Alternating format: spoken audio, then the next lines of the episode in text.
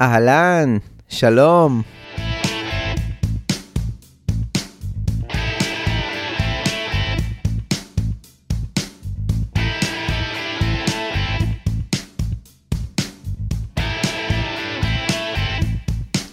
שמי אורי קואז, ואתם בפודקאסט ביטלמניקס, שמדבר, איך לא, על הביטלס.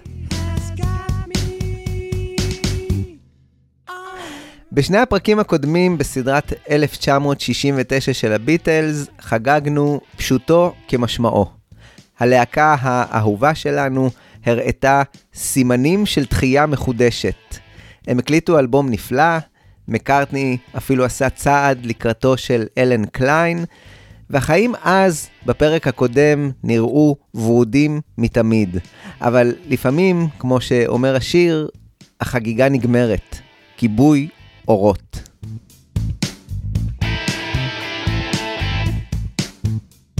אני מודה שקל להתמסר לשמחות האלה כדי לנסות ולייצר את המצג שהכל טוב והלהקה חזרה לתפקד, לעשות אלבומים טובים, ואולי אפילו חלילה יש סיכוי קטן לאיזו הופעה מול קהל. אני משער לעצמי שלמרות הקשיים שהיו, מקארטני יכל לדמיין לעצמו בראש שהנה, הכל בסדר. ויכל להתמסר לאווירת האופטימיות הזו, שאולי עכשיו, בעזרת האלבום החדש, המצוין, שעומד לצאת, אפשר יהיה להרים את כולם מהקרשים ולשחזר את ימי התהילה הגדולים. מה שמקארטני לא תיאר לעצמו, או שלא תיאר את גודל העוצמה, הוא התהליך שהתפתח אצל השותף שלו, ג'ון לנון. לנון לא רק שלא חשב כמוהו, אלא התנדנד והתייסר בין הרצון שלו לשמר את מה שהוא בנה, לבין הרצון שלו להחריב הכל כדי לייצר משהו חדש.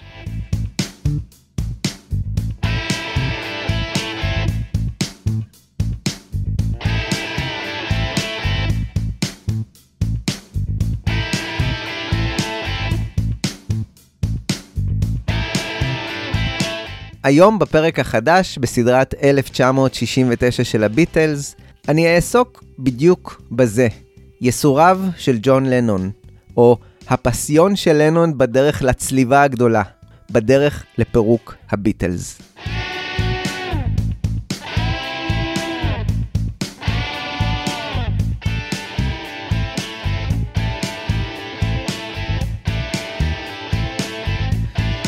מתחילת הסדרה הזו על 1969, אה, אנחנו מתנדנדים כל הזמן בין חיים למוות עבור הלהקה הזו. ועכשיו כשהגיע פרק 16 בסדרה, אנחנו נראה בו את שורת התרחישים שהובילה את לנון לנקודת הכרעה קשה עבור הביטלס. נקודה שממנה כבר לא תהיה דרך חזרה.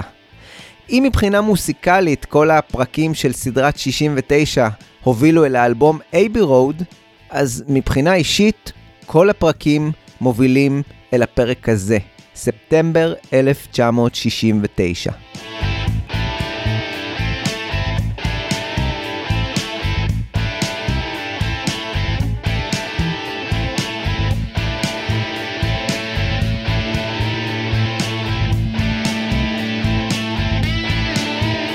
אין ספק שלנון בפרק הזה השלים את התהליך שהחל עוד באלבום הלבן.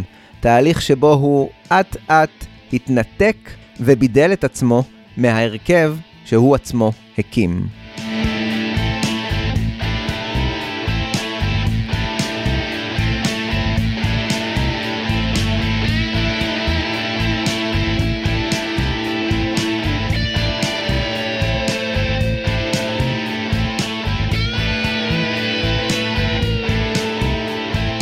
הפרק הקודם הסתיים ב-1 בספטמבר 1969 באחוזת טיטנהרסט של יוקו וג'ון. ביום הזה הגיע לא אחר מאשר בוב דילן לאחוזה, יחד עם אשתו סרה, בנוכחות החבר ג'ורג' הריסון. כל הטוב הזה קרה אחרי ההופעה של דילן בפסטיבל ה-Isle of White ב-31 באוגוסט. הופעה שצפו בה כל חברי הביטלס מינוס מקארטני, שהיה עסוק במשהו חשוב הרבה הרבה יותר. הבת הבכורה מרי, שנולדה ללינדה ולו ב-28 באוגוסט. לא בטוח שלנון כל כך התלהב מההופעה הזו של דילן ב-Isle of Wight, כמו למשל ג'ורג' הריסון, אבל כשהוא הביט בבחור הזה, דילן, שהצליח לצאת מתקופה קשה ולחזור להופיע, אני בטוח שזה האיר אצלו רגש קדום, שכנראה קיים אצל כל מוסיקאי חפץ חיים. הרצון להופיע בפני קהל.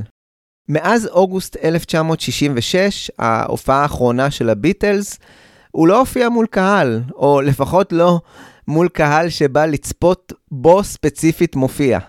ב-11 בדצמבר 1968 הוא הופיע עם super group מאולתרת, שקיבלה את השם ה Dirty Mac, וכללה את אריק קלפטון, קית' ריצ'ארדס ומיץ' מיטשל.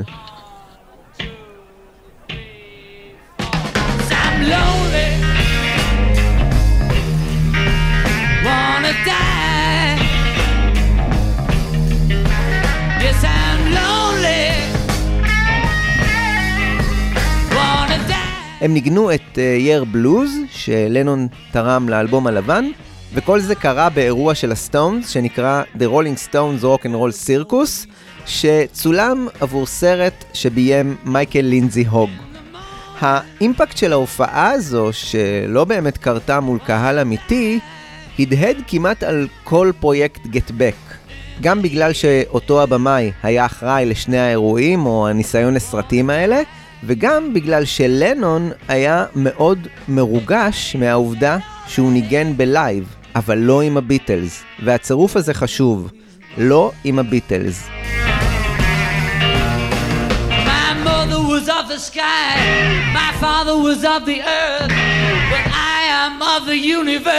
and you know what it's worth.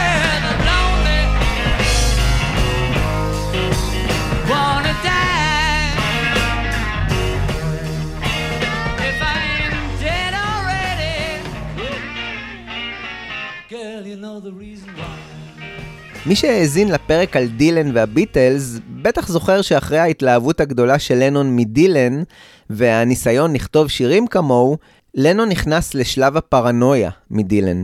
שלב שבו הוא הרגיש רתיעה מהדמות הזו, שבאופן מסוים קצת התנהגה כמוהו. דילן היה כותב שנון, ולא בחל בחומרים כימיים. ובנסיעה המשותפת שלהם ב-1966, שהוסרטה, אפשר לראות שלנון היה קצת בהלם. זה נראה מהצד שיש לו יריב שווה ערך, שמדבר כמוהו, כותב כמוהו, וזה מבהיל. למרות הרגשות האלה שהרחיקו אותו לתקופת מה מדילן, ב-1 בספטמבר 1969 לנון הזמין אותו לאחוזה שלו. זה עדיין לא אמר שהוא הרגיש עם זה בנוח, ובאמת הפגישה הזו שם הייתה מוזרה. ולא נינוחה, כמו שהייתם מצפים מקולגות מוצלחים בסדר גודל כזה, שנפגשים בביתו המפואר של אחד מהם. חוסר הנינוחות הזה, ככל שאני יכול להבין, נבע גם מתקופת הביניים הזו שעברה על לנון. ג'ון הרגיש חסר ביטחון. הוא הרגיש בפגישה הזו את החיבור המתהדק בין הריסון לדילן, ואת העובדה שהוא אולי בכלל לא שייך למפגש הזה.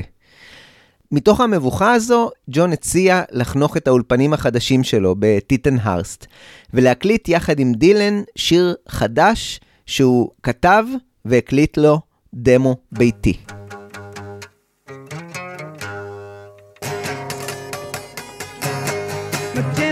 rising,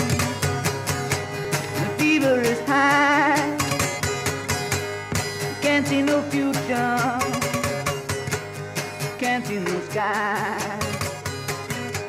My feet are so heavy. So is my head. I wish you was a baby. I wish you was dead. Cold turkey. השיר הזה, Cold Turkey, באופן כזה או אחר ממצה ועוצר בו את רוח התקופה שעברה על לנון. אותה תקופת ביניים של חוסר ביטחון בדרך שלו, ואת עצם העובדה שהוא נמצא בצומת דרכים.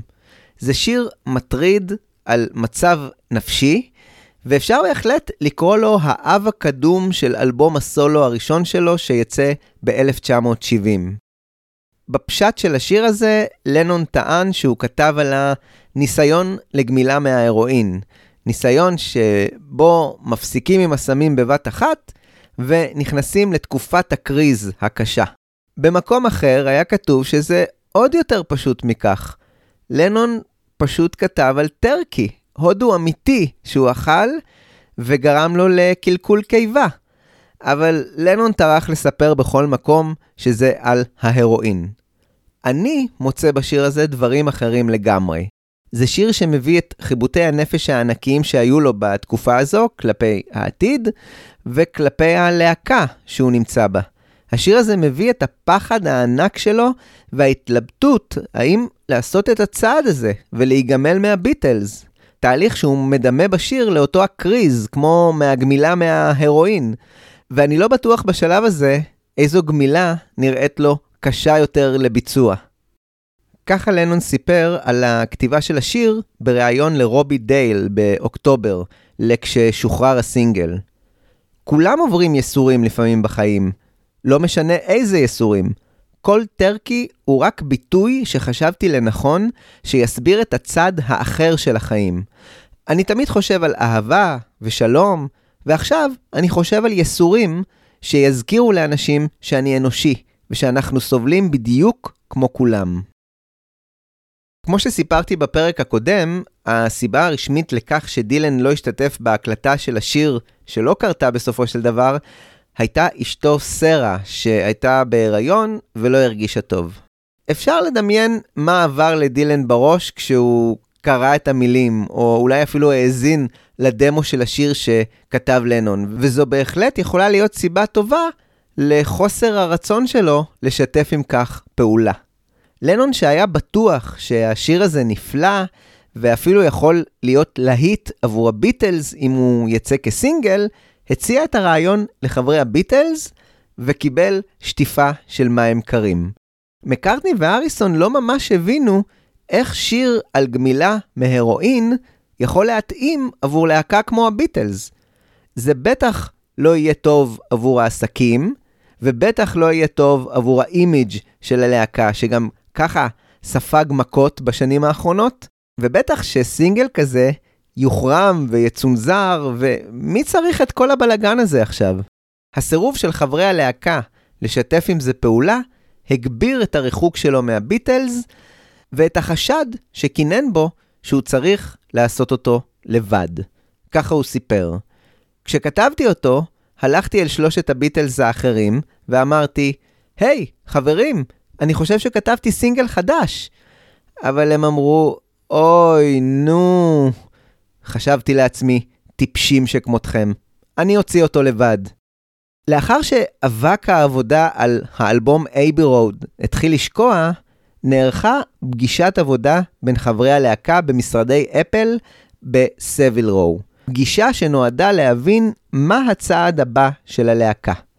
בפגישה הזו לא השתתף רינגו סטאר, שכמה ימים לפני כן אושפז להשגחה בבית החולים עם בעיות במעיים, ויש כאלה שאומרים שהלחץ של התקופה האחרונה פשוט הכריע אותו. התיארוך של הפגישה הזו מופיע ברוב המקומות ב-8 בספטמבר, ויש כאלה שמדברים על ה-9 בספטמבר. אז נלך עם דעת הרוב, ה-8 בספטמבר. האמת, זה לא ממש חשוב. לפני שנתיים בערך, התגלה לעולם שישנה הקלטה של הפגישה הזו שנערכה בין שלושת חברי הביטלס, ג'ון, פול וג'ורג'. העובדה שבכלל קיימת הקלטה של משהו כמו 50 דקות מהפגישה הזו, היא מרעישה בפני עצמה, כי זה תמיד נחמד ומרגש לשמוע את הביטלס מדברים ודנים בעתיד שלהם, במיוחד בתקופה הרגישה הזו. העובדה שההקלטה הזו היא גם מעין המשכיות לקו של השיחות מתחילת השנה בפרויקט Back, גם היא מייצרת uh, רעידות בגוף לאנשים כמוני. מי שחשף את הגילוי המרעיש הזה היה מרק לואיסון, בריאיון לכתב ריצ'רד וויליאמס מהגרדיאן.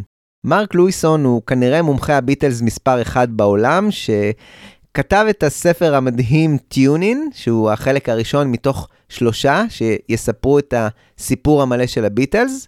לצורך האומדן, החלק הראשון מונה משהו כמו 900 עמודים בגרסה הרגילה שלו, ומספר את הסיפור רק עד סוף 1962. לואיסון כנראה גם שמע את uh, רוב החומרים וההקלטות הגנוזות ששוכבות בצד ומחכות לעשות עוד כסף, ובין היתר היו לו חמש דקות מתוך הפגישה הזו. לואיסון סיפר על ההקלטה לכתב ריצ'רד וויליאמס, שראיין אותו לכבוד סדרת ההרצאות שהוא פצח בה לרגל 50 שנה לאלבום Abbey Road, ובעקבות דברים שנאמרו בהקלטה הזו, וויליאמס יצא בכותרת בומבסטית. זו הקלטה שמשנה את כל מה שידענו על הביטלס. האמרה הזו התייחסה לעובדה שבעצם בפגישה הזו יש דיון על האלבום הבא לאחר אייבי רוד, ולא, לא על התוצרים של גט בק, אלא משתמע ממנה שמדובר באלבום של שירים חדשים. אני לא יודע איך הקלטה כזו יכולה לשנות את כל מה שחשבנו, בהתחשב בתוצאה. אז נכון, לכמה רגעים הביטלס חשבו שהם הולכים להמשיך הלאה, אבל בסופו של דבר לא קרה עם זה כלום, והחולה מת. בחברת אפל שמעו על ההקלטה שיש ללואיסון, והוא קיבל אזהרה מרומזת שלא להשמיע את ההקלטה במסע ההרצאות שלו. ככה סיפר לואיסון. I was given about four and a half, nearly five minutes of this meeting tape. It actually runs about 50 minutes apparently and i'm as you can imagine desperate to hear the rest of it and i hope that by the time i get to write about it which will be volume 3 i will have heard it all by then so far i've only heard a bit that circulates amongst a small group of people i'm not the only one who's got it uh, and i certainly don't own it but i have a recording of it. So I have this tape, and I was intent on playing bits of it uh, in my touring show Hornsey Road because it's it's so fascinating um, in terms of the content, what they're actually saying to each other in this meeting, and I. Um, played it to the journalist Richard Williams, the ex Melody Maker journalist, now writes for The Guardian, who came to my house to do an interview with me to promote the tour, or at least to highlight the fact that the tour would be happening. Mm. And I played it to him, and I, I actually hadn't realised it at the time, being somewhat naive, I suppose. But as as the journalist, he obviously realised that's the focus of his piece, and that being this being the 21st century just flew around the world in in about five minutes, courtesy of the internet and suddenly everyone's talking about it, and that brought me and that tape to the attention of Apple Core, mm. and um, on the very eve of the opening date of the tour, I heard from Apple um, with a very strong suggestion that I do not play it. Really? And I took advice, and um, I, I realised I had to row back a bit Really? Um, because I didn't want the, I wanted the tour to go ahead. I didn't want it to be stopped, and people had bought tickets by this point, and it, you know. Mm. I took the pragmatic view.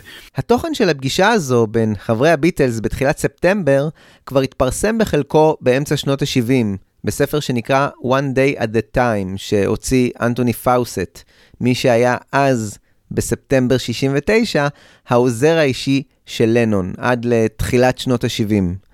פאוסט פרסם בספר תמלול של חלק מהפגישה הזו, שהוא ככל הנראה נכח בה, או שהייתה בידו את ההקלטה הזו.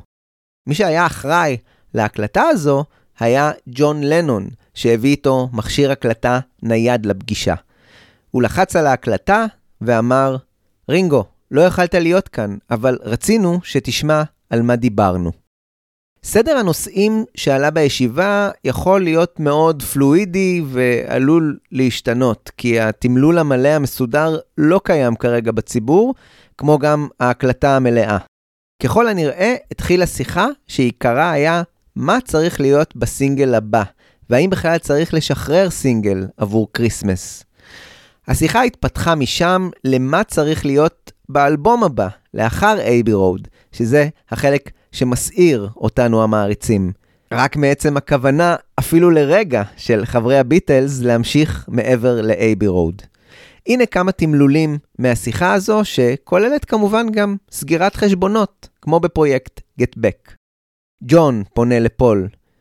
יש את שוק הסינגלים, והם, הכוונה לג'ורג' ורינגו, לא מקבלים שום דבר. אנחנו אף פעם לא מציעים לג'ורג' בי-סיידים, ובגלל שאנחנו שני אנשים, אז אתה מקבל את ה-A-סייד, ואני את ה-B-סייד. פול, העניין הוא שעד עכשיו, עד השנה הזו, השירים שלנו היו טובים יותר מאלה של ג'ורג'. השנה, השירים שלו היו לפחות טובים כמו שלנו.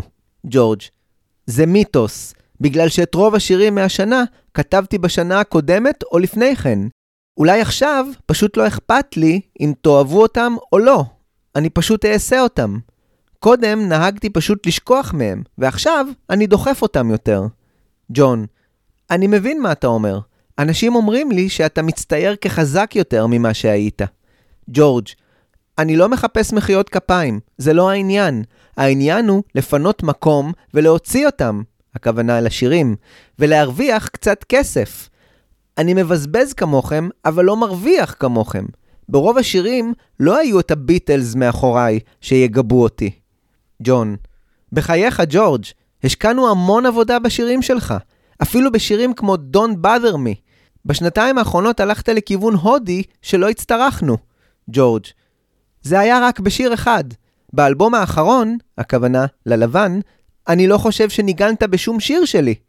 ג'ון שנעלב ענה, טוב, היה לך את אריק או מישהו בסגנון. אחרי פאוזה קטנה, פול אמר בשקט, כשאנחנו מגיעים לאולפן, אפילו ביום גרוע, אני עדיין מנגן בס, רינגו הוא עדיין המתופף, ואנחנו כולנו שם, אתם מבינים? ג'ון עבר לדבר על השיר מקסוול סילברס המר, שמי שהאזין לפרקי אייבי רוד, יודע שההשקעה המרובה בשיר הזה, שהוא בכלל לא היה שותף להקלטתו, פשוט הרתיחה אותו. ג'ון פנה לפול.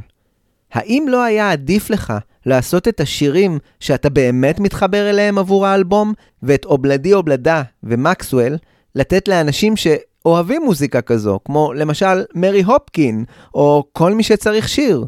למה אתה לא נותן אותם להם?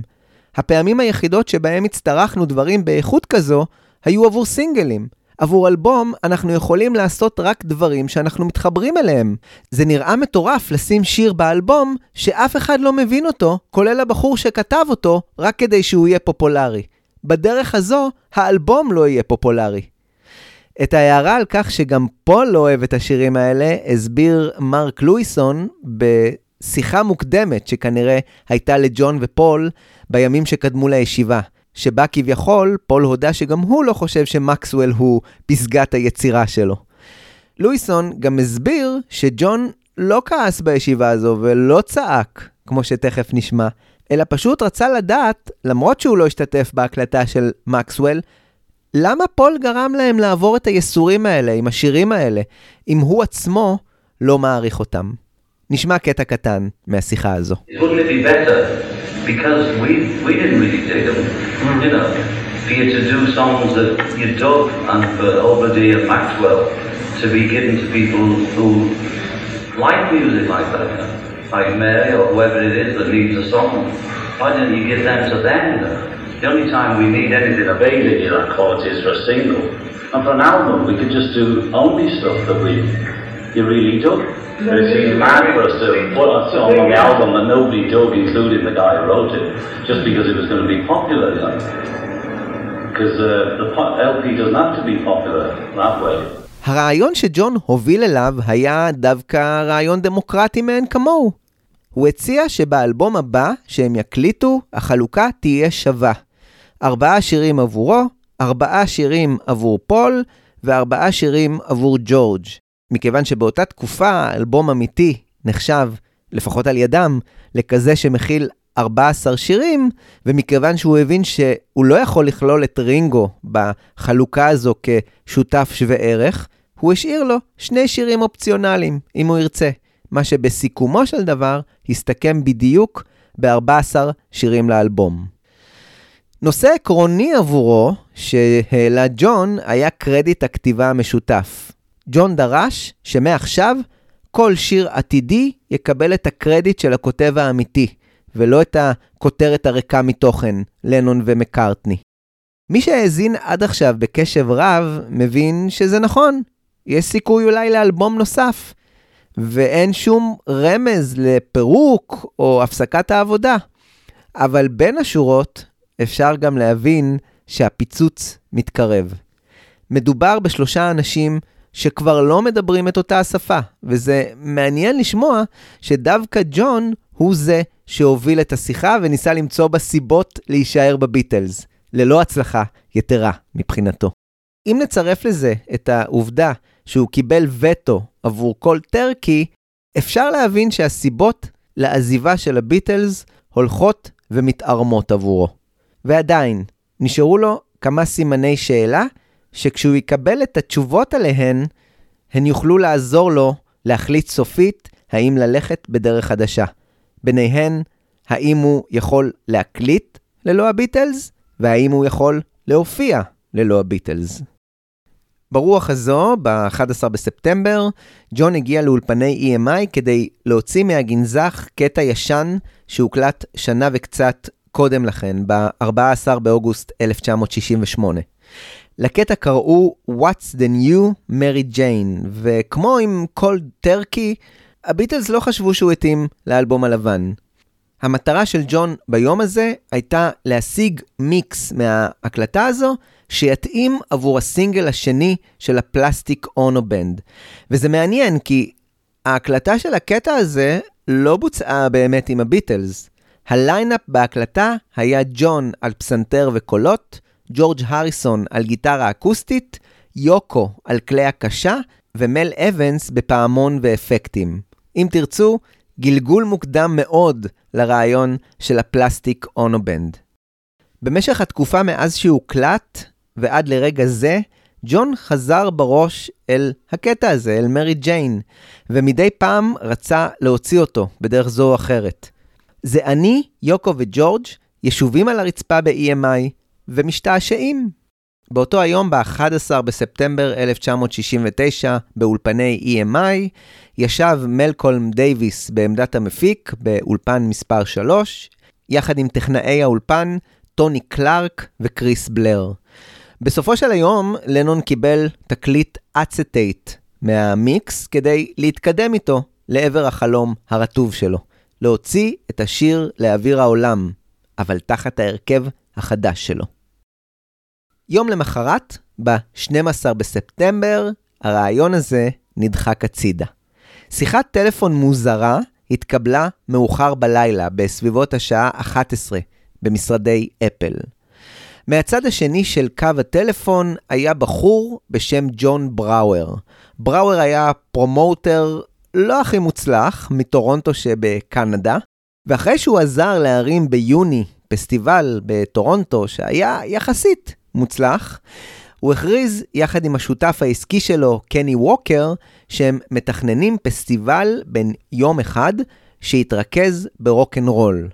ואליו הם רוצים להביא את אומני הרוקנרול הוותיקים. הוא צירף לכוחותיו את המפיק קים פאולי, ומי שחיבר ביניהם היה העיתונאי ריצ'י יורק, שהציע לבראואר את שמו של פאולי, כמי שיש לו ניסיון מוכח בארגון מופעים שכאלה. ריצ'י יורק אגב הוציא ספר נהדר על לד זפלין, שקיבל גם תרגום לעברית, והוא מומלץ מאוד. מהר מהר, ג'ון בראואר יחד עם המפיק קים פאולי שריינו לפסטיבל הזה בטורונטו אומנים כמו ג'ין וינסנט, ג'רי לי לואיס, ליטל ריצ'ארד, בו דידלי וצ'אק ברי. לצד האומנים הוותיקים הם שריינו גם אומנים עכשוויים כמו אליס קופר ואת הדורס שהיו כוכבים עולים. המופע הזה תוכנן ל-13 בספטמבר 1969 באיצטדיון ורסיטי בטורונטו, שהכיל מקומות לכ-20 אלף איש. הרעיון היה יפה ושאפתני, אבל הקהל לא קנה כרטיסים. יומיים לפני הדדליין של הפסטיבל, נמכרו רק כאלפיים כרטיסים. המפיק קים פאולי הציע לג'ון בראואר שיתקשר לחברת אפל בלונדון וינסה לגייס את אחד הביטלס, כי זה בטח לא יוכל להזיק אם מישהו מהביטלס יהיה שם. זה בטח ימשוך קהל. חשוב לחדד שהשניים בכלל לא התכוונו להופעה של מישהו מהביטלס, אלא רק ליחסי ציבור שימשכו קהל. יום לפני המופע, בראואר אזר אומץ והתקשר ללונדון בחמש אחר הצהריים על פי שעון טורונטו. מרכזנית ענתה לשיחה, ובראואר ביקש שיעבירו אותו לג'ון לנון ושזה עניין דחוף מאוד. הוא הועבר לעוזר של לנון, אנטוני פאוסט, שרשם את כל הפרטים על פתק. לנון שהיה ליד, ראה את כל השמות האלה של גיבורי הרוקנרול שפאוסט כתב על גבי הפתק, וביקש אליו את הטלפון. ככה סיפר בראואר. פתאום שמעתי את קולו של ג'ון, שאמר, ובכן, אנחנו לא רוצים להגיע, אלא אם כן נוכל לנגן. בראואר חשב לכמה שניות שלנון אומר לו בעצם שהוא מוכן שהביטלס ינגנו בפסטיבל. בראואר שאל, אתה מתכוון לביטלס? ג'ון ענה, לא, רק יוקו ואני, ואנחנו נרכיב להקה ביחד. לבראואר, לפני רגע, לא היה כלום ביד. לכמה שניות הייתה לו פנטזיה של הביטלס מופיעים, ועכשיו יש לו את ג'ון ויוקו שרוצים להופיע, והוא היה בהלם. הוא ענה, אין בעיה, נדחוס אתכם פנימה. לא נוכל לשלם לכם, אבל נממן את הטיסה לכולם ונשכן אתכם במקום נחמד. זה בסדר? לנון אמר שכן, בתנאי אחד. הוא יורשה להקליט את המופע עבור אלבום. אלבום כזה בטח יוכל לקדם את הדרך שהולכת ומתהווה בראשו. באותו הזמן במשרדי אפל ישב גם ג'ורג' הריסון והתראיין על ידי העיתונאי ריצ'י יורק, שאחראי במידה זו או אחרת על החיבור בין מארגני הפסטיבל שלנון עמד להופיע בו. ג'ון הגיע עם הצעה מפתה להריסון. בוא, תופיע איתי בפסטיבל תחיית הרוקנרול בטורונטו, תחת השם הפלסטיק אונו בנד. הריסון, שכבר היה חשדן מאוד לגבי הכל, לא היה בעניין לחלוטין. מה גם שההתראה הזו מעכשיו לעכשיו לטיסה כזו ארוכה עם ג'ון ויוקו לא נשמעה לו כמו דבר מפתה. אבל הסיבה הרשמית שלו הייתה כזו. ג'ון ביקש ממני להצטרף ללהקה, אבל לא הצטרפתי. לא ממש רציתי להיות בהרכב אוונגרד, וידעתי שזה מה שהולך להיות. ג'ון העלה את הרעיון לגייס במקום ג'ורג' את אריק קלפטון ואת קלאוס פורמן, החבר הבסיסט מהמבורג. הוא נזכר שהוא ראה הופעה במועדון יום לפני כן, שבה הופיע מתופף צעיר בשם אלן וייט. והוא החליט להתקשר אליו. ככה סיפר על כך אלן וייט. כשקיבלתי את השיחה, הדבר הראשון שעשיתי היה לנתק, כי הייתי בטוח שמישהו עובד עליי. לא האמנתי שג'ון לנון היה על קו הטלפון. הוא התקשר שוב והבטיח לי שזה הוא, עצמו. הוא אמר, אתה רוצה לטוס להופעה בטורונטו מחר בבוקר? אמרתי, כן, בטח. הוא אמר, בסדר, אני אשלח לימוזינה עבורך בבוקר. הייתי אמור להופיע עם להקה בערב למחרת, והם היו מבואסים כשהודעתי. אמרתי להם, אתם לא תופסים שאני הולך לנגן עם ג'ון לנון? קלאוס פורמן מצידו היה חשדן כשלנון הגיע אליו עם ההצעה להופיע למחרת. ג'ון ביקש ממני, ואני השתהיתי לרגע, כי לא האמנתי למה שהוא אמר. הוא תמיד נלחץ כשלא הסכמת איתו מיד. אמרתי, תצטרך להסביר לי יותר. אין לי מושג מה זה הפלסטיק אונו בנד. זו להקה של יוקו? אנחנו אמורים להעלות עירומים לבמה או משהו? פתאום זה לא היה ג'ון לנון, אלא הפלסטיק אונו בנד. בנקודה הזו את אריק קלפטון לא ניתן היה להשיג. למחרת בבוקר, ב-13 בספטמבר, אריק קלפטון קיבל טלפון הביתה שהעיר אותו והסביר לו את הסיטואציה. הוא לקח את הגיטרה ועשה את דרכו לשדה התעופה. שם חיכו קלאוס פורמן, אלן וייט ואנטוני פאוסט.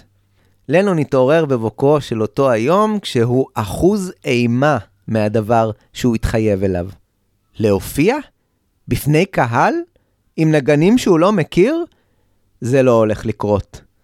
העוזר שלו, אנטוני פאוסט, התקשר ללנון משדה התעופה כדי להבין מה קורה. לנון מצידו ביקש ממנו ליצור קשר עם הפרומוטר ג'ון בראואר בטורונטו, להתנצל בפניו שהוא לא יוכל להגיע לפסטיבל ולשלוח לו פרחים.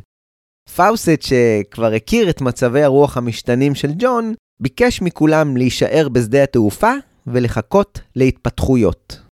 ג'ון בראואר כבר הפך עולמות בטורונטו. הוא עשה בליץ פרסומי ברחבי העיר על כך שלנון הולך להופיע בפסטיבל, ובהתאם, מכירות הכרטיסים זינקו ונמכרו כולם. בקיצור, בלגן אחד שלם. לאנטוני פאוסט ברגע זה לא הייתה ברירה. הוא התקשר לטורונטו, לג'ון בראואר, כדי לבשר לו את הבשורות הרעות. כשבראואר שמע את זה, הוא ביקש את אריק קלפטון לטלפון בבהילות. אריק, אתה אולי לא זוכר אותי, אבל אני הפרומוטר שהפסיד 20 אלף דולר על ההופעה של בליינד פיית' בחודש שעבר. בבקשה, תתקשר לג'ון לנון ותאמר לו שהוא חייב לעשות את זה, או שאני אשיג מטוס, אגיע לביתו ואגור שם איתו, כי אני אהיה הרוס לגמרי. קלפטון העצבני חייג ללנון והאשים אותו במניירות של כוכב רוק, והטיח בו עוד ועוד האשמות. אנטוני פאוסט הבין שאין ברירה, ועשה את דרכו לאחוזת טיטנהרסט כדי לשכנע את ג'ון ויוקו לצאת לדרך. כשהגעתי, הם נראו רגועים יותר, ובדיוק סיימו את ארוחת הבוקר. נראה היה שג'ון החזיר לעצמו את הביטחון העצמי לגבי ההופעה. כשאריק קלפטון התקשר שוב כדי לומר שהוא מת כבר לנגן, סוכם שכולם יתפסו את הטיסה הבאה. שלוש שעות לאחר מכן, כולם היו ישובים במטוס בדרך לטורונטו. הכל טוב ויפה, אבל על דבר אחד אף אחד לא חשב. מה הם הולכים לבצע על הבמה? הרי הם עדיין לא ניגנו יחדיו. מכיוון שזה היה פסטיבל תחיית הרוק אנד רול, אז מן הסתם לנון העלה שירים שהוא זכר וידע לנגן, והחבורה עשתה במטוס חזרה מאולתרת שלא תרמה יותר מדי. בכל זאת, אלו היו כלים חשמליים שללא הגברה בקושי נשמעו, שלא לדבר על כך שלאלן וייט לא היו תופים שם במטוס. לפמליה של ג'ון לטורונטו הצטרפו מל אבנס, הידיד של יוקו וספק ההרואין לעת מצו, השחקן דן ריכטר יחד עם אשתו, העיתונאי ריצ'י יורק, שזכר שבמהלך הטיסה לנון הרגיש מאוד לא טוב מכל ההתרגשות הזו לפני ההופעה, ואולי גם מההשפעות של ההרואין, ועל פי מקורות שונים, גם אלן קליין היה על המטוס. הוא בוודאות אגב היה עם לנון בטורונטו, כי ישנה תמונה שלהם יחדיו בחדר ההלבשה. המטוס נחת בטורונטו ולימוזינה חיכתה בשדה התעופה כדי לקחת את ג'ון ויוקו לאיצטדיון. שאר הנגנים היו צריכים להגיע בעצמם, מה שעצבן מאוד את אריק קלפטון שכבר הטיח בלנון את מניירות הכוכב שלו. כולם נכנסו לחדר ההלבשה כדי להתכונן לעלייה על הבמה ולעשות חזרה קצרה, כי בכל זאת, לנון נתקף שוב בחרדה. המפיק קים פאולי כבר החל לדאוג שמא ג'ון יתחרט שוב, הוא סיפר. עמדתי לידו ושאלתי, אתה בסדר? ואז הוא הקיא והחל לבכות. הוא אמר, אני מבועת. דמיינו לכם שהביטלס הייתה הלהקה היחידה שהופעתם איתה, ופתאום אתם עם זרים, צריכים לנגן שירים שבקושי למדתם על מטוס, ואתם סובלים מג'טלג. גם אתם הייתם מבועתים. בסביבות השעה 10 בלילה, אחרי יום של הופעות בפסטיבל שבו עלו אחד אחרי השני גיבורי הרוקנרול הוותיקים, ולאחר המופע של ליטל ריצ'ארד, פאולי עלה לבמה כדי להזמין את הפלסטיק אונו בנד, והוא ביקש מהקהל להדליק מצתים וגפרורים כדי לקדם אותם. הוא גם צעק Give peace a chance כמה פעמים כדי לנסות ולשלהב את הקהל. ההרכב עלה לבמה יחד עם יוקו וג'ון, שהיה לבוש עם חליפה לבנה, כמו שהוא נהג להתלבש באותה התקופה, למשל על עטיפת האלבום אייבי רוד. הוא פתח ואמר, אנחנו רק נעשה כמה קטעים שאנחנו מכירים, כי לא ניגענו קודם לכן יחד. Get your matches ready. Ladies and gentlemen, the Plastic Ono Band! Toronto welcomes the Plastic Ono Band. Toronto, Brower and Walker present the Plastic Ono Band. Give peace a chance. Give peace a chance.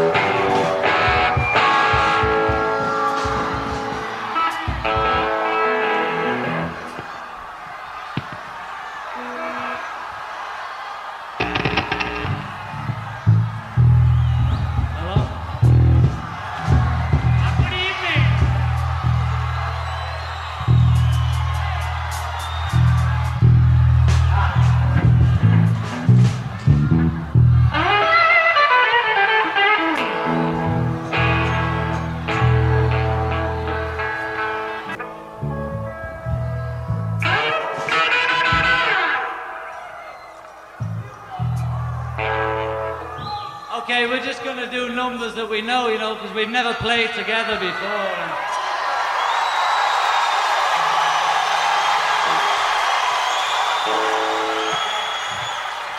Well, it's a one for the money, two for the show, three to get ready. Now go, get go,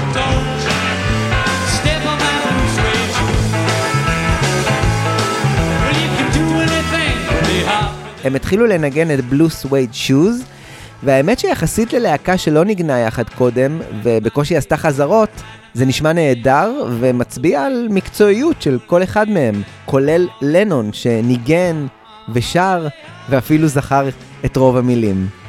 כבר באמצע השיר הראשון, יוקו הלכה הצידה והביאה שק לבן, התיישבה על הרצפה והתכסתה בו. ככה סיפר על כך אלן ווייט. ניגענו בהופעה די טוב בהתחשב בנסיבות, כשפתאום יוקו זחלה לתוך שק. שם הכל התחיל להיות מוזר. היה לה מיקרופון בתוך השק, וקולות החלו להישמע. חשבתי שקרה לה משהו.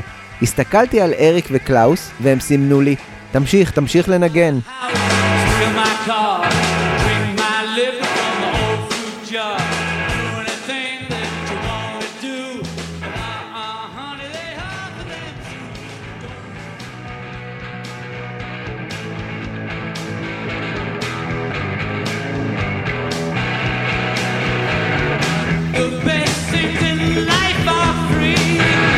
בזמן שיוקו הייתה בשק, הלהקה עברה לנגן את מאני, ובנקודה הזו יכול להיות שהבנתי לרגע את לנון, או מה לנון רצה. הרמזים היו כבר בפרויקט גט בק. הוא בסך הכל רצה לחזור אחורה לתקופת המבורג ולנגן את שירי הרוקנרול הפשוטים האלה. הראשוניות הזו הייתה כל כך חסרה לו. What ברגע שהוא עמד שם על הבמה, מנגן כבר את השיר השני עם ההרכב החדש שלו, במידה מסוימת אפשר לומר שהוא קיבל סופית את התשובה להתחבטויות הנפש שלו. כן, הוא יכול לעזוב את הביטלס סופית, הוא נגמל.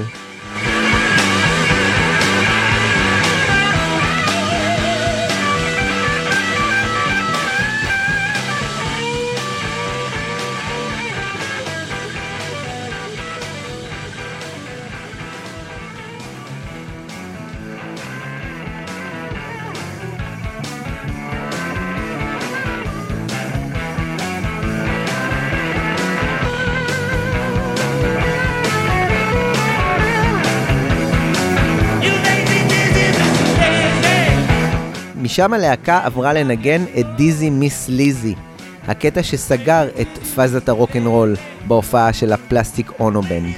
ובאופן אירוני, הוא סגר גם את האלבום Help וגם את פאזת הרוקנרול של הביטלס, סופית.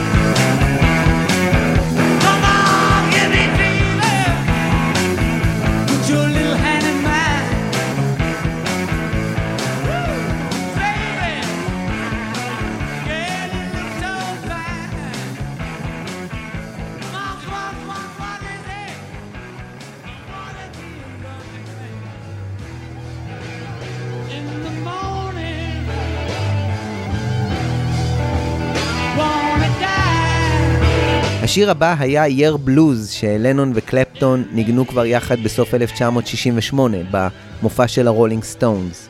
בקטע הזה, יוקו כבר התחילה להיות אקטיבית מאוד, ולהשתמש ביללות האוונגרד שלה, או ה howling, כדי לשיר יחד עם ג'ון.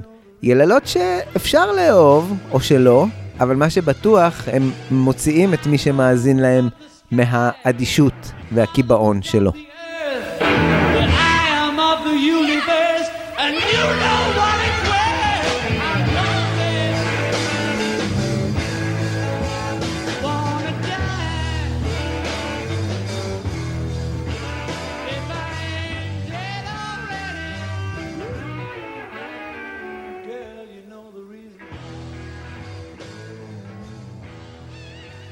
לפני שהם עברו לקטע הבא, יוקו אמרה, זה השיר החדש ביותר שג'ון כתב.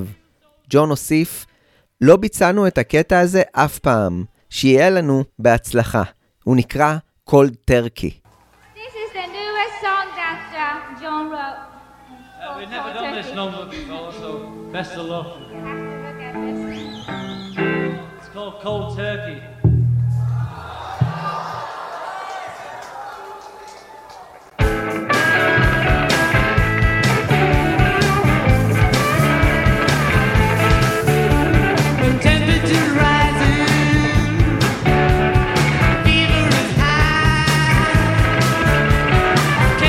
ג'ון לא זכר את המילים לשיר הטרי הזה, ורואים בווידאו של ההופעה שהוא מדי פעם מציץ אל הדפים שהחזיקה יוקו בידה. היא מצידה לא שכחה לאתר את השיר עם ההאולינג, הכל כך מזוהה איתה.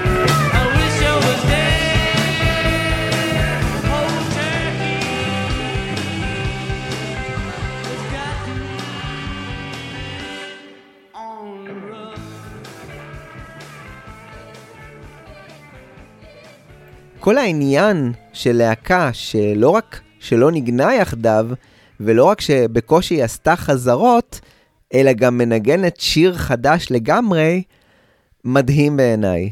זה נכון, הם לא ניגנו בקטע החדש הזה באופן יוצא דופן, ולא שילבו בו סולואי גיטרה מסובכים מדי, כמו בקטעים הקודמים, אבל האומץ הזה מפליא בעיניי, ויוליד בעתיד רעיון חדשני שכזה גם באולפן.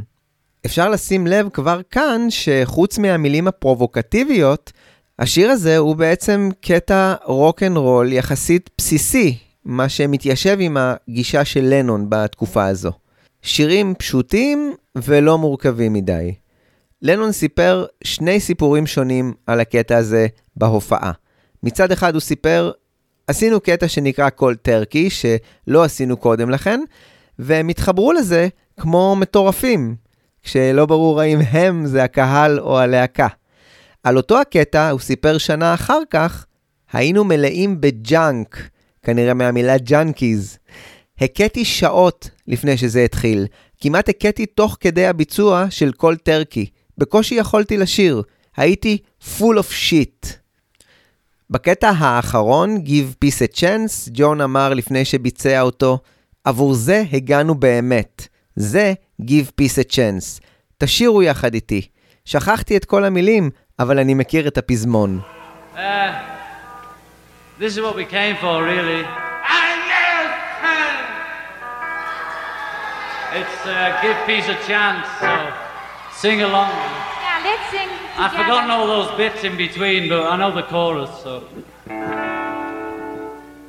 Eins, zwei, eins, zwei, drei, vier.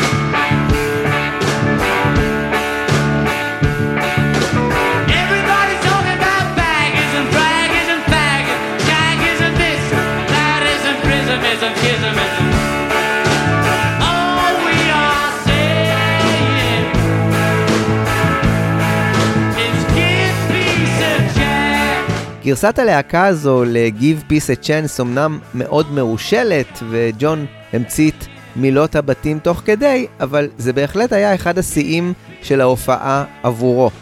ככה ג'ון סיפר, הבאז היה נהדר, לא הרגשתי כל כך טוב מימיי.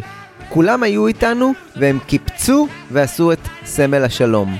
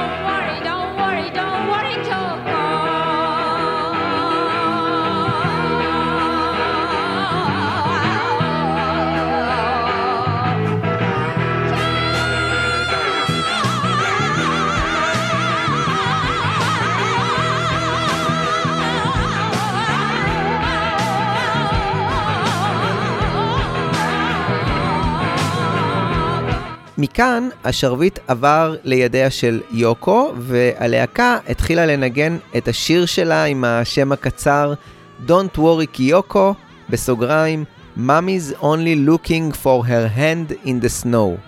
שיר שנכתב על המאבק שלה ושל ג'ון לנסות ולקבל משמורת על בתה. הקטע הזה עוד יוקלט באולפן בתחילת אוקטובר, ויופיע כ B-side עבור הסינגל Cold Turkey. הוא ייכנס גם לאלבום של יוקו, Fly, שיצא שנתיים אחר כך, והמשיך את הקו הזה של ה Plastic Ono Band. במידה מסוימת אפשר לומר שג'ון בתחילת הקריירה שלו התפצל לשתי ישויות. ישות אחת שמוציאה אלבומים רגילים, עם שירים בפורמט הסטנדרטי, ובנוסף, כישות אלטרנטיבית תחת המעטה של יוקו. בעצם הוא המשיך להיות פעיל במיזם הזה שנקרא הפלסטיק אונובנד, כשלצד כל אלבום רגיל יצא גם אלבום של יוקו, עד לאיחוד הכוחות באלבום Sometimes in New York City, שמשם והלאה לקחה יוקו הפסקה מהאוונגרד לטובת משהו קצת יותר מסורתי וסטנדרטי.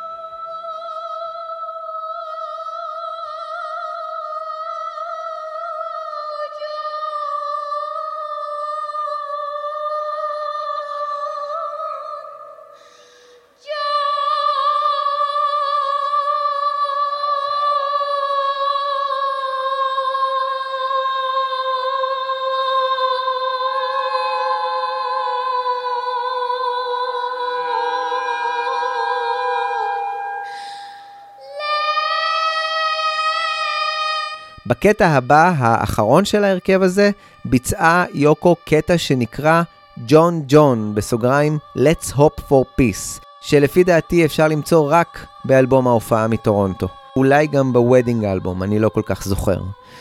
הקטע הזה מזכיר מאוד את ההופעה במרץ בקיימברידג', בקטע שבו יוקו ייללה וג'ון הפיק פידבקים מהגיטרה. אחרי דקות ארוכות כאלה שם בטורונטו, הם ירדו מהבמה כשהם משאירים את הציוד דלוק ומשמיע פידבקים ואת הקהל בהלם ולא מבין מה הרגע קרה על הבמה. ככה סיפר מל אבנס. בסוף ההופעה, ג'ון והחברים הניחו את הגיטרות שלהם מול המגברים וירדו אל מאחורי הקלעים. בגלל שהיה כבר צליל של פידבק, הוא הדהד עוד ועוד, בזמן שג'ון, קלאוס, אלן ואריק הדליקו יחד סיגריה.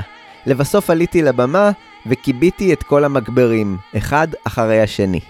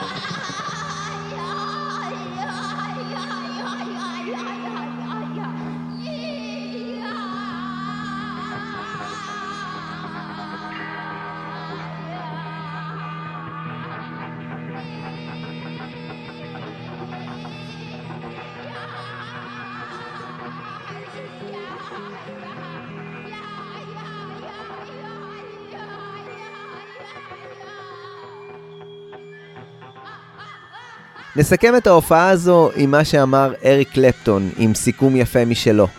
Glorified Jam Session, או Jam Session מפואר. הקונטרסט של לנון בין איך שהוא הרגיש לפני תחילת ההופעה ועכשיו לאחריה היה תהומי. לנון היה מאושר, הוא חיבק את יוקו והרגיש שהוא עבר את טבילת האש שלו בהצלחה, ושהוא יודע בדיוק מה הוא רוצה לעשות עכשיו. הוא ניגן עם להקה שהיא לא הביטלס, מול קהל חי, והשיק את המיזם החדש שלו, ה Plastic Ono Band. בקיצור, הצלחה בכל החזיתות. מה נשאר עכשיו? לפרוש מהביטלס ולהקליט שיר אמיתי ראשון של ה Plastic Ono Band. הוא סיכם את זה ככה: אני לא זוכר מתי נהניתי כל כך. מעכשיו אני הולך לחזור ולנגן רוקנרול על במה. ב-1970 ג'ון גילה פרט מעניין.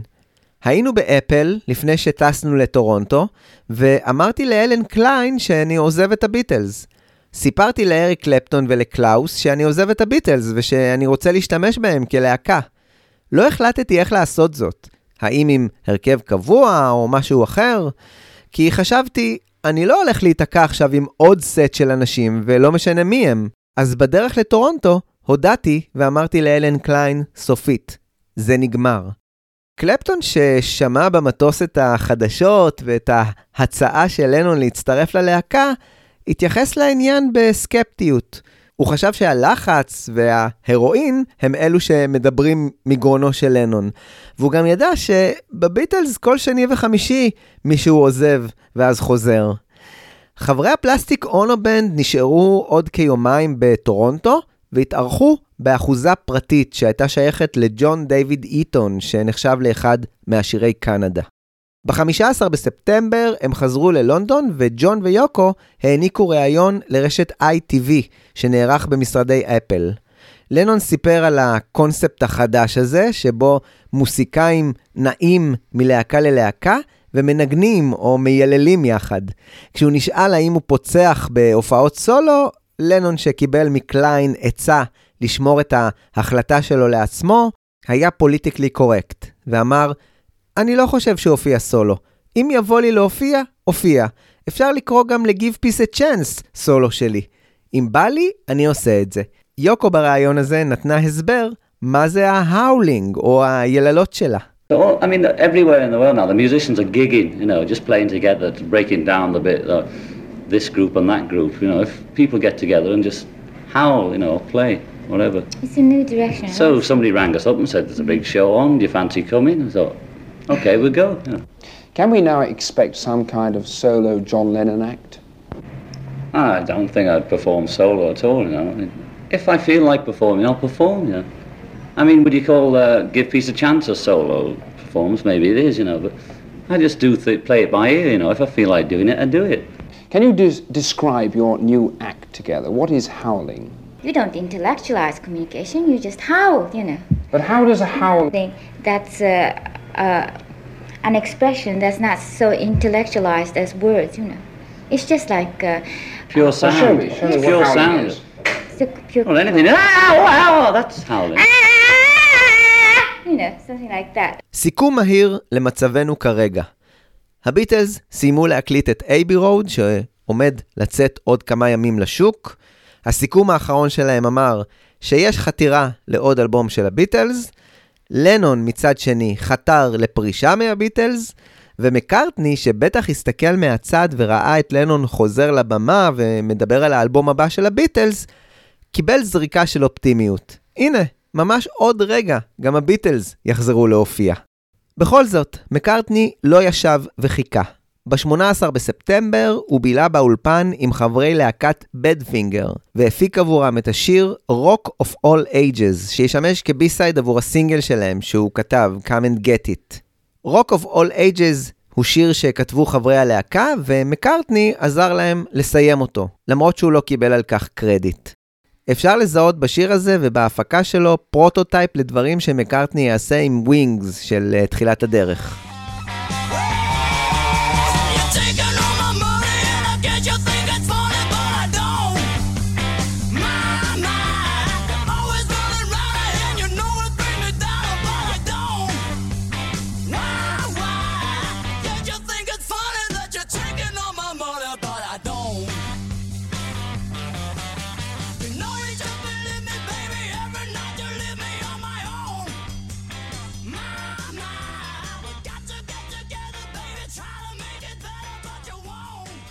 ב-19 בספטמבר, מקארטני התראיין עבור תוכנית הרדיו של ה-BBC, Scene and Heard, של דיוויד וויג.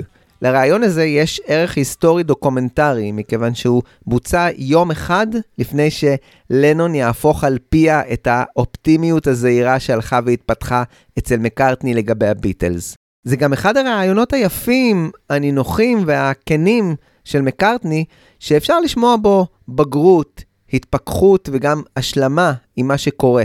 ובעיקר עם כך שהביטלס הם לא הלהקה שהייתה פעם. מקארטני נשאל על האלבום החדש של הביטלס שעומד לצאת, ואולי כמחווה של רצון טוב, הוא סיפר שהשירים האהובים עליו מהאלבום הם Come Together ו-Because של לנון ו-Something של הריסון. אה, וגם ה-Long One, המחרוזת. פול נשאל מה הדבר הכי קשה בלהיות פול מקארטני, והוא סיפר על חוסר הפרטיות, במיוחד עכשיו, כשיש לו תינוקת חדשה בבית. דיוויד וויג המשיך ושאל את מקארטני לגבי ההתבגרות של הביטלס ועל כך שאנשים אומרים שהם כבר לא מה שהם היו פעם. לקראת סוף הריאיון, דיוויד וויג לא יכל להתאפק ושאל לגבי אלן קליין והעסקים ולגבי העתיד של הביטלס, וגילה בין היתר שמארגני ה-Isle of White כבר ביקשו מהביטלס להופיע בשנה הבאה. מקארטני באופן מעניין הצליח לחמוק מכל המכשולים באלגנטיות. Paul, first of all, congratulations on another super LP from the Beatles. What were your own favourite numbers? Which were you particularly satisfied yourself on this LP? Which ones stand out? Well, I like um, Come Together. That's a great one, which Yeah. is John's Yeah. one. Yeah. Yeah. I like Something, George writes. I think it's, uh, for me, I think it's the best he's written. Uh, and I like because on the second side. I like all the others, you know, I think there's not a bad track on it, but my favourites are those ones. And, uh, and then the long one, Oh, yeah. the whole of the long one, Yeah. the, the whole of the end bit, I think that works good. What are the trappings of being Paul McCartney, Beatle? Paul? Lack of privacy. That's the the trapping. Yeah, you That's know. the main thing that, bo- uh, that Yeah, bothers me. you. Yeah, sure it does, yeah, bother you. Yes.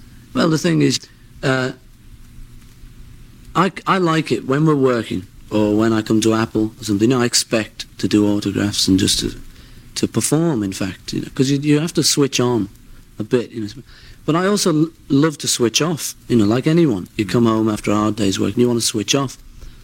But sometimes there's still people outside the house, and I just say, well, you know, can you leave us alone now? Because like we just had a baby, you know, give us a bit of a chance, you know. How Uh, is the baby? Sometimes she's fantastic. Yeah, she's beautiful. She's about the best looking baby you've ever seen. Nicest. Just started on cereal. Took every drop. For all the mothers and fathers listening, do, you, do you plan to have a more? Do you want a large family? Oh, yeah, as many- a son? as many as uh, I don't know. Yeah, I'd like to have anything. You know, I, I love kids. You know, Yeah. they're great. I've got we've got two now, which is like instant family. Yes.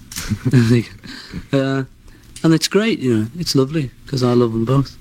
What about Mhm. what about the image of the Beatles? Now, there's no doubt that the older generation, who have been, been very for you, a lot of them have sort of started saying things like, "Oh, they're not like they used to be. What are they doing? You Mm. know, they're all this hair and and they're not It's so true, you know. dressed." Does this Yeah. disturb you? No, no.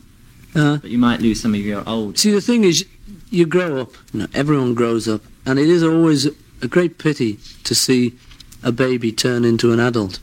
Because it's always nicer when they're a baby and they go goo goo and they do everything you want. You know, it's lovely. And in a certain period in our career, we did. You know, we were sort of particularly nice. You know, we- had like a, a very all-round appeal. Uh, it wasn't put on. You know, we just we were more like that. You know, but as we've grown up, we've you become more individual. And so, like, for instance, if you don't want a press interview, you, you know, like these days, we don't have to say yes. We're more true to ourselves these days, and it obviously doesn't please some people. But I think you find like a lot of other people like us for it. How much interest and how much control do you have over Apple now that you have a new manager in Mr. Klein? Uh, we Are you like the a four of us have it. No, I don't like uh, doing the business bit that much, but uh, you can't avoid it. See, the thing is, like, we were once a band, just a band, but then because we were successful, you can't help it being successful. You know, money comes in, you know, you can't help that again.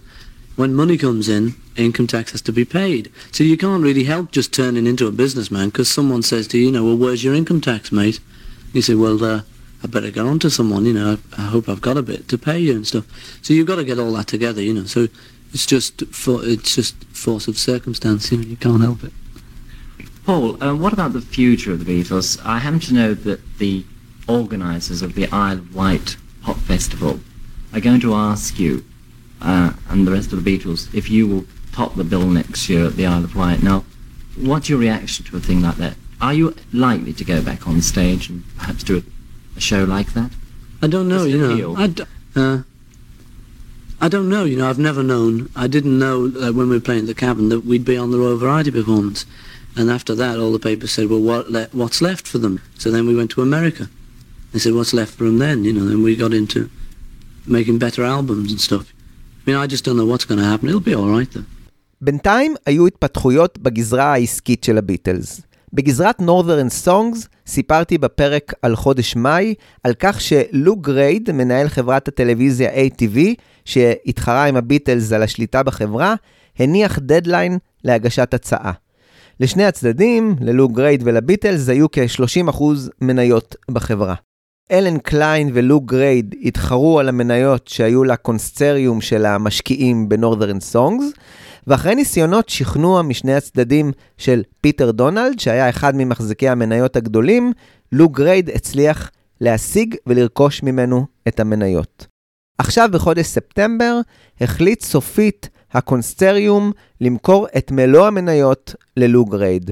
עד לרגע הזה קליין ניסה לשכנע אותם ולעבוד מאחורי הקלעים על מנת שימכרו את המניות לביטלס. לו גרייד שהיה מעין מקבילה בכוחו ובשיטות העבודה שלו לאלן קליין, עשה את אותו הדבר והצליח לשכנע אותם למכור לו את המניות. ב-19 בספטמבר 1969 הוכרז סופית שחברת ATV קיבלה את השליטה ב-Northern Songs. באותו היום, רגע לפני ההכרזה הזו, כינס אלן קליין את חברי הביטלס במשרדי אפל, כמו גם את ג'ון איסטמן, שאותו הוא הזעיק כבר בתחילת החודש כנציג של מקארטני, כדי שיהיה קרוב לאור ההתפתחויות שהולכות להתרחש בחוזה התמלוגים. בתחילת החודש אלן קליין שלח לו מכתב וכתב באופן המליצי שלו לאור ההתכתשויות שהמשיכו ביניהם.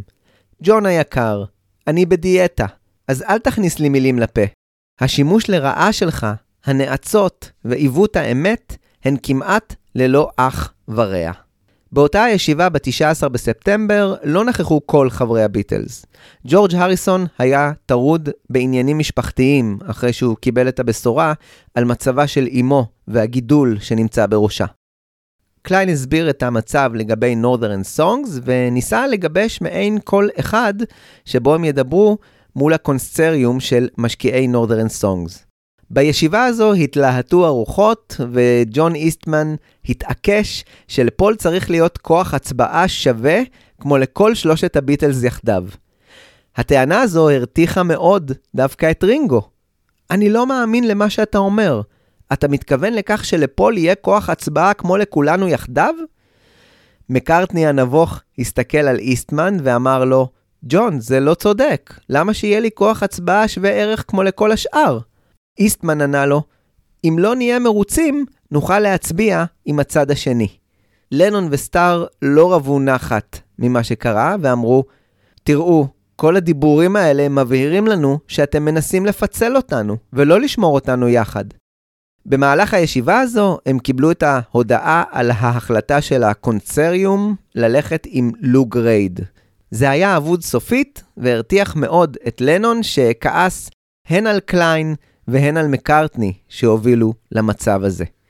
הישיבה הזו הבהירה לקליין שכבר ידע על הכוונות של לנון, שאולי בכל זאת זו לא אשמתו הבלעדית של ג'ון בבעיות שהלהקה חוותה, אלא אולי גם המרחק ההולך וגדל בין מקארטני לשאר החברים. למחרת, ב-20 בספטמבר, התכנס בדיוק אותו ההרכב שוב במשרדי אפל, והפעם כדי לדבר על נושא אחר ומשמח יותר. מטרת הפגישה הייתה לאשר את הסכם התמלוגים המשודרג שהביא אלן קליין. ההסכם היה עם חברת EMI וחברת קפיטול האמריקאית, שהייתה אחראית מטעם EMI על הפצת תקליטי הביטלס בצפון אמריקה. ההסכם הזה עם קפיטול היה חשוב מאוד, מכיוון שהם היו אחראים ל-75% מנתח המכירות העולמי של תקליטי הביטלס, מה שאומר ששדרוג של חוזה התמלוגים מולם שווה ערך להמון כסף עבור הביטלס. ג'ון איסטמן, שעדיין היה במוד מלחמתי, התכוון לומר שקליין לא מייצג את מקארטני בעסקה הזו, אבל כשהוא הבין במה מדובר, הוא נאלם דום. ובספר אחד היה כתוב שמקארטני הודה מול קליין, אם אתה דופק אותנו בחוזה הזה, אני לא מצליח להבין איך. קליין הצליח להשיג חוזה שאמר שהביטלס יקבלו במקום 17% וחצי שסיכם עליהם בזמנו בריין אפשטיין, 25%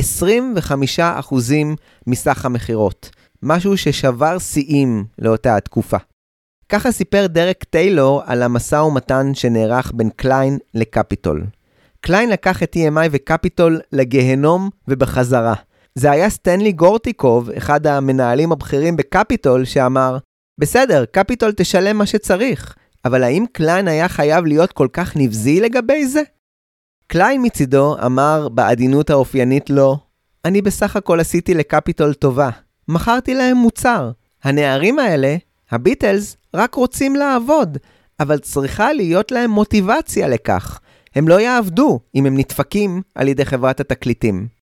לאחר שקליין הציג את החוזה לכולם, עליצות התפתחה בחדר הישיבות.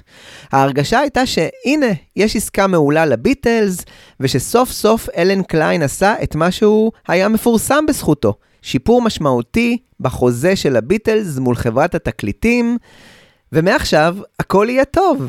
במקורות מסוימים נאמר שברגע הזה, בתוך השמחה הזו, נערכו הצילומים המפורסמים שבהם הם נראים שמחים כשהם כביכול חותמים על החוזה יחד עם קליין.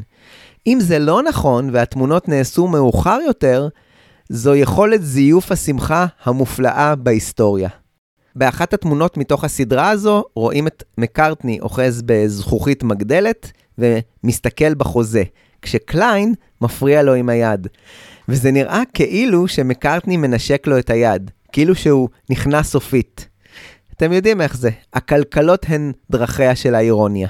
בתוך כל השמחה הגדולה, מקארטני האופטימי מתמיד, ובצדק, יש לו סיבה טובה, לא התאפק והתחיל לדבר על עתיד הלהקה.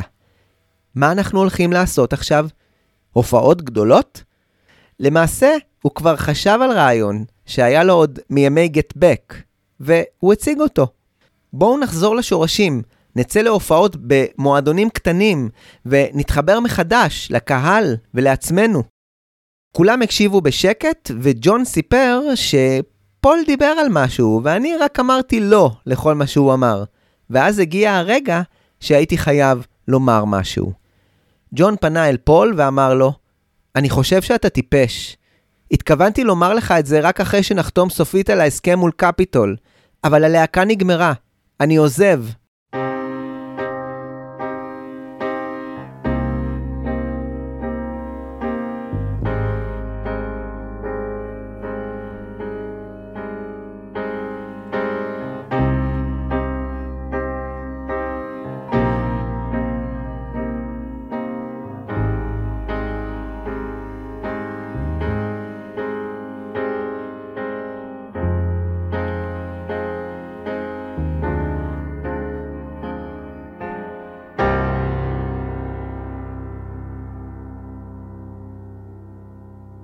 אני חייב לומר שקראתי את המשפט הזה עשרות פעמים בכל מיני ספרים בהכנה לפרק הזה, וגם עכשיו כשאני מקריא אותו, נצבט לי הלב חזק, והרבה שאלות מציפות לי את הראש.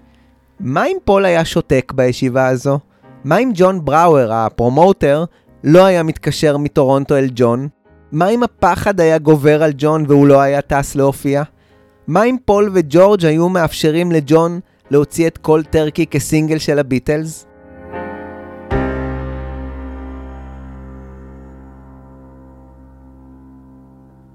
באותו הרגע שבו הודיע ג'ון על ההחלטה הקשה שלו, הייתה דממה בחדר. מקארטני הרגיש איך הקרקע נשמטת לו מתחת לרגליים ואיך הדם אוזל לו מהגוף. הלסתות של כולנו נשמטו. לא ידעתי מה לומר. הייתה לו שליטה מוחלטת על האירוע. מה אתה יכול כבר לומר לשחקן מפתח בלהקה שמודיע על עזיבה? מקארטני זכר שגם הריסון היה שם, מה שלא היה נכון, ורינגו סתר גם את שאר הסיפור, ולא זכר שמישהו היה בשוק, אלא שהייתה מעין הרגשת הקלה, מפני שזה היה משהו שאפשר היה לצפות שיקרה. אם זה היה קורה ב-65 או ב-67, זה אכן היה שוק. אבל עכשיו זה היה רק, בואו נגמור עם זה.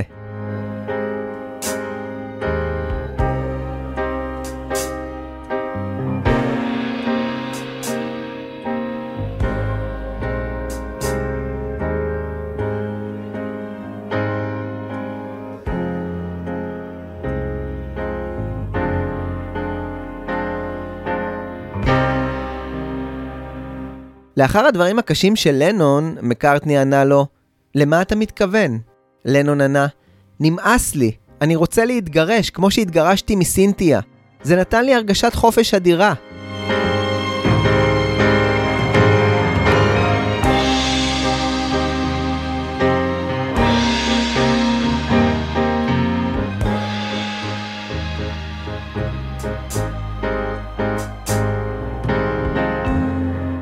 ג'ון סיפר, אלן לא רצה שאספר אפילו לפול, אבל לא יכולתי להתאפק, לא יכולתי לעצור, זה פשוט יצא החוצה. פול ואלן אמרו שהם שמחים שאני לא הולך להכריז על זה או לעשות מזה אירוע. אני לא יודע אם זה היה פול שאמר, אל תגלה לאף אחד, אבל הוא בטח היה מרוצה מזה. הוא אמר, זה לא אומר שמשהו קרה אם לא תספר על כך. ככה זה נשמע בריאיון העצום באורכו, החושפני והמתלהם שעשה ג'ון עבור הרולינג סטון ב-1970. Uh, we were in Apple, and I just on the way over to. I knew before I went to Toronto. I told Alan I was leaving. I told Eric Clapton and Klaus that I was leaving, and I'd like to probably use them as a group. You know, I d- hadn't decided how to do it. Uh, to have a permanent new group or or what. And then I, re- uh, later on, I thought, fuck it, I'm not going to get stuck with another set of people. You know, whoever they are. So. but I, I announced it to myself and to the people around me on the way to Toronto a few days before, or, and on the plane Alan came with me. I told Alan, you know, it's over, and uh, and then when I got back, there was a few meetings, and Alan had said, "Well, cool it, cool it," because there was a lot to do, you know, business-wise. It wouldn't have been suitable at the time, you know. Then we were discussing something in the office with Paul, and uh, Paul was saying something or other like like to do something or and I kept saying no, no, no uh, to everything he said, you see. So it came to a point I had to say something. Now Paul saying, well, what do you mean then? So I said, I mean, uh, uh, the group's over, I'm leaving. But Alan was there, he, he'll remember exactly, and she will. This is my, how I see it. Uh, Alan was saying, don't tell, he didn't want me to tell Paul even, you know. And, but I couldn't, have, so I told him it's out, you know, I couldn't stop it, it came out. And Paul and Alan said, they were glad that I wasn't going to announce it, that I was going to make an event out of it, you know. right? But Paul and Alan both, I don't know whether Paul said don't tell anybody, but he was damn pleased that I wasn't, you know. He said, oh, well, that means nothing really happened if you're not going to say anything. העובדה שפול היה הראשון שגילה את דבר הפירוק לאמצעי התקשורת עם צאת האלבום מקארטני, נכונה חלקית.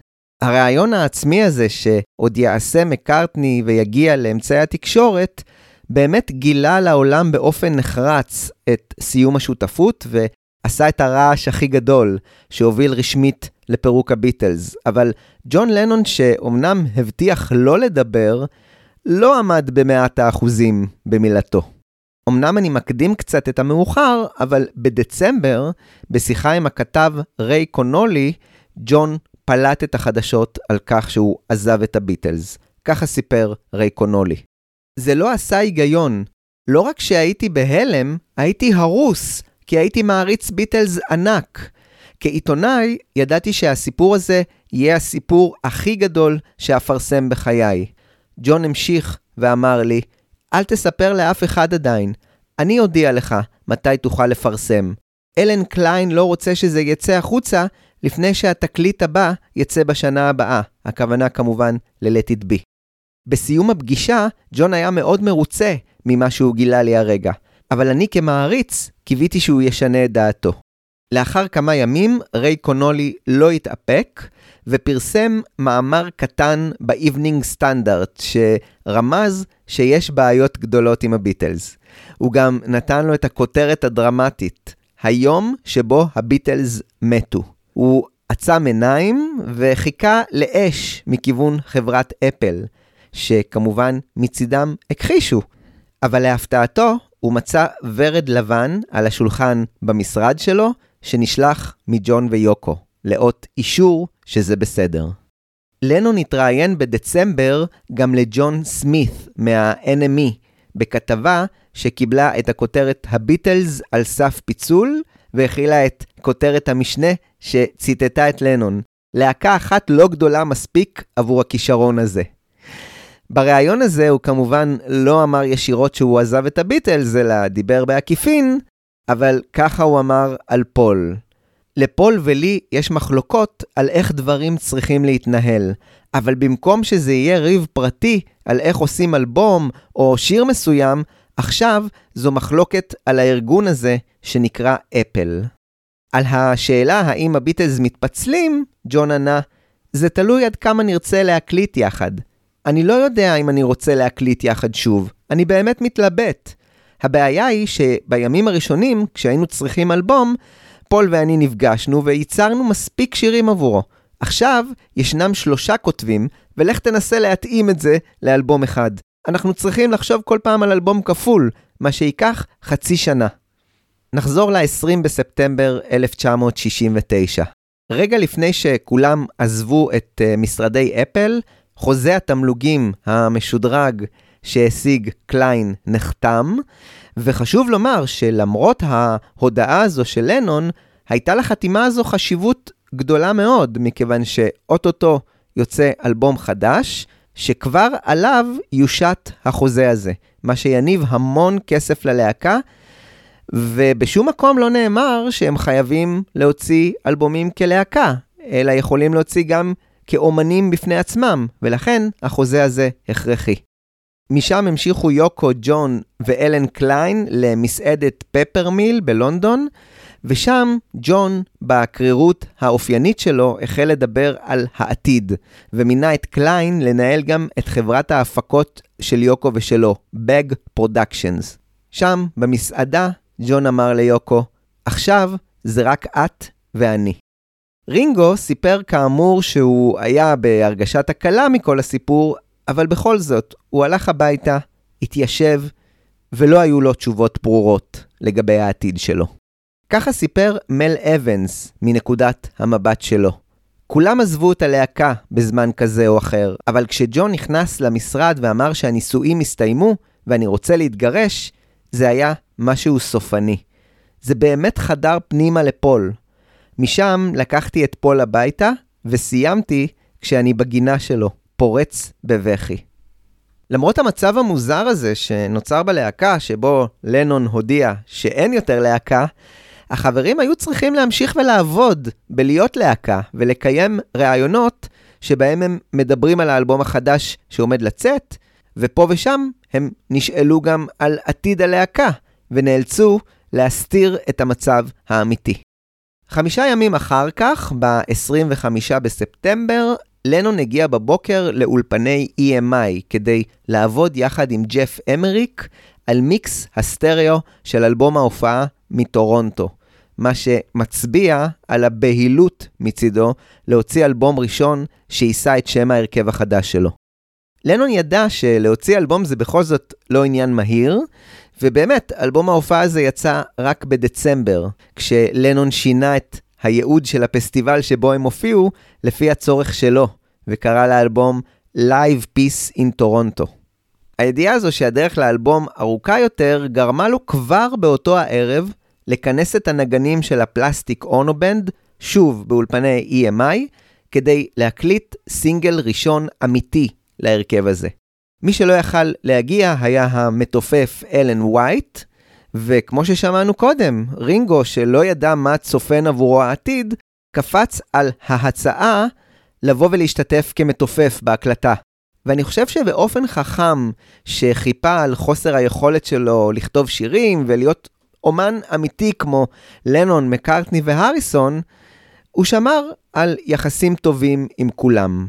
אריק קלפטון, קלאוס פורמן ורינגו התכנסו יחד עם ג'ון ויוקו בערב באולפני EMI והקליטו 26 טייקים לכל טרקי, כשלנון נרשם כמפיק של הסשן הזה, מה שלי נראה שוב בפעם המי יודע כמה, כאקט של מרד במוסד ההפקה, ובעיקר במפיק הגדול מכולם, ג'ורג' מרטין. כשכל טרקי מתחיל להתנגן, המילה הראשונה שעולה לי לראש היא נכלוליות. משהו בבאס של קלאוס פורמן, יחד עם ריף הגיטרה של קלפטון, עושה את העבודה הזו מעולה, וגורם לתחושה של משהו או מישהו שמזדחל ומאיים. אפשר לקרוא לו הרואין, ואפשר לקרוא לו ביטלס. נשמע קטע מה take הראשון, שכבר בו אפשר לשמוע את האווירה הנכלולית והמתוחה הזו, ואת השימוש של ג'ון בהרעדת הקול, שהופיע כבר בדמו הביתי, שמזכיר מאוד את ההאולינג של יוקו. משהו שהוא ייקח לאקסטרים, כשהוא יוסיף את זעקות השבר בסוף השיר.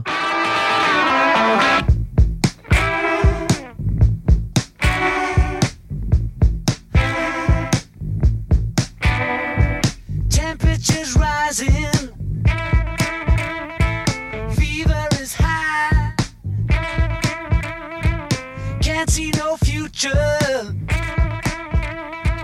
Can't see no sky. My feet are so heavy. So